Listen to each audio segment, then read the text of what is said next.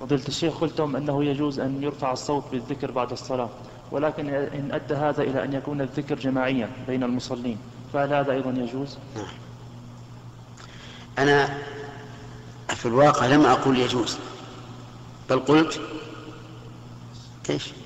إنه من السنة يعني أفضل فهو من السنة لا شك وأما أداء هذا الذكر جماعة فهذا بدعة لأن الرسول عليه الصلاة والسلام وأصحابه لم يكونوا يفعلون ذلك. كل يذكر على نفسه لكنهم يجهرون.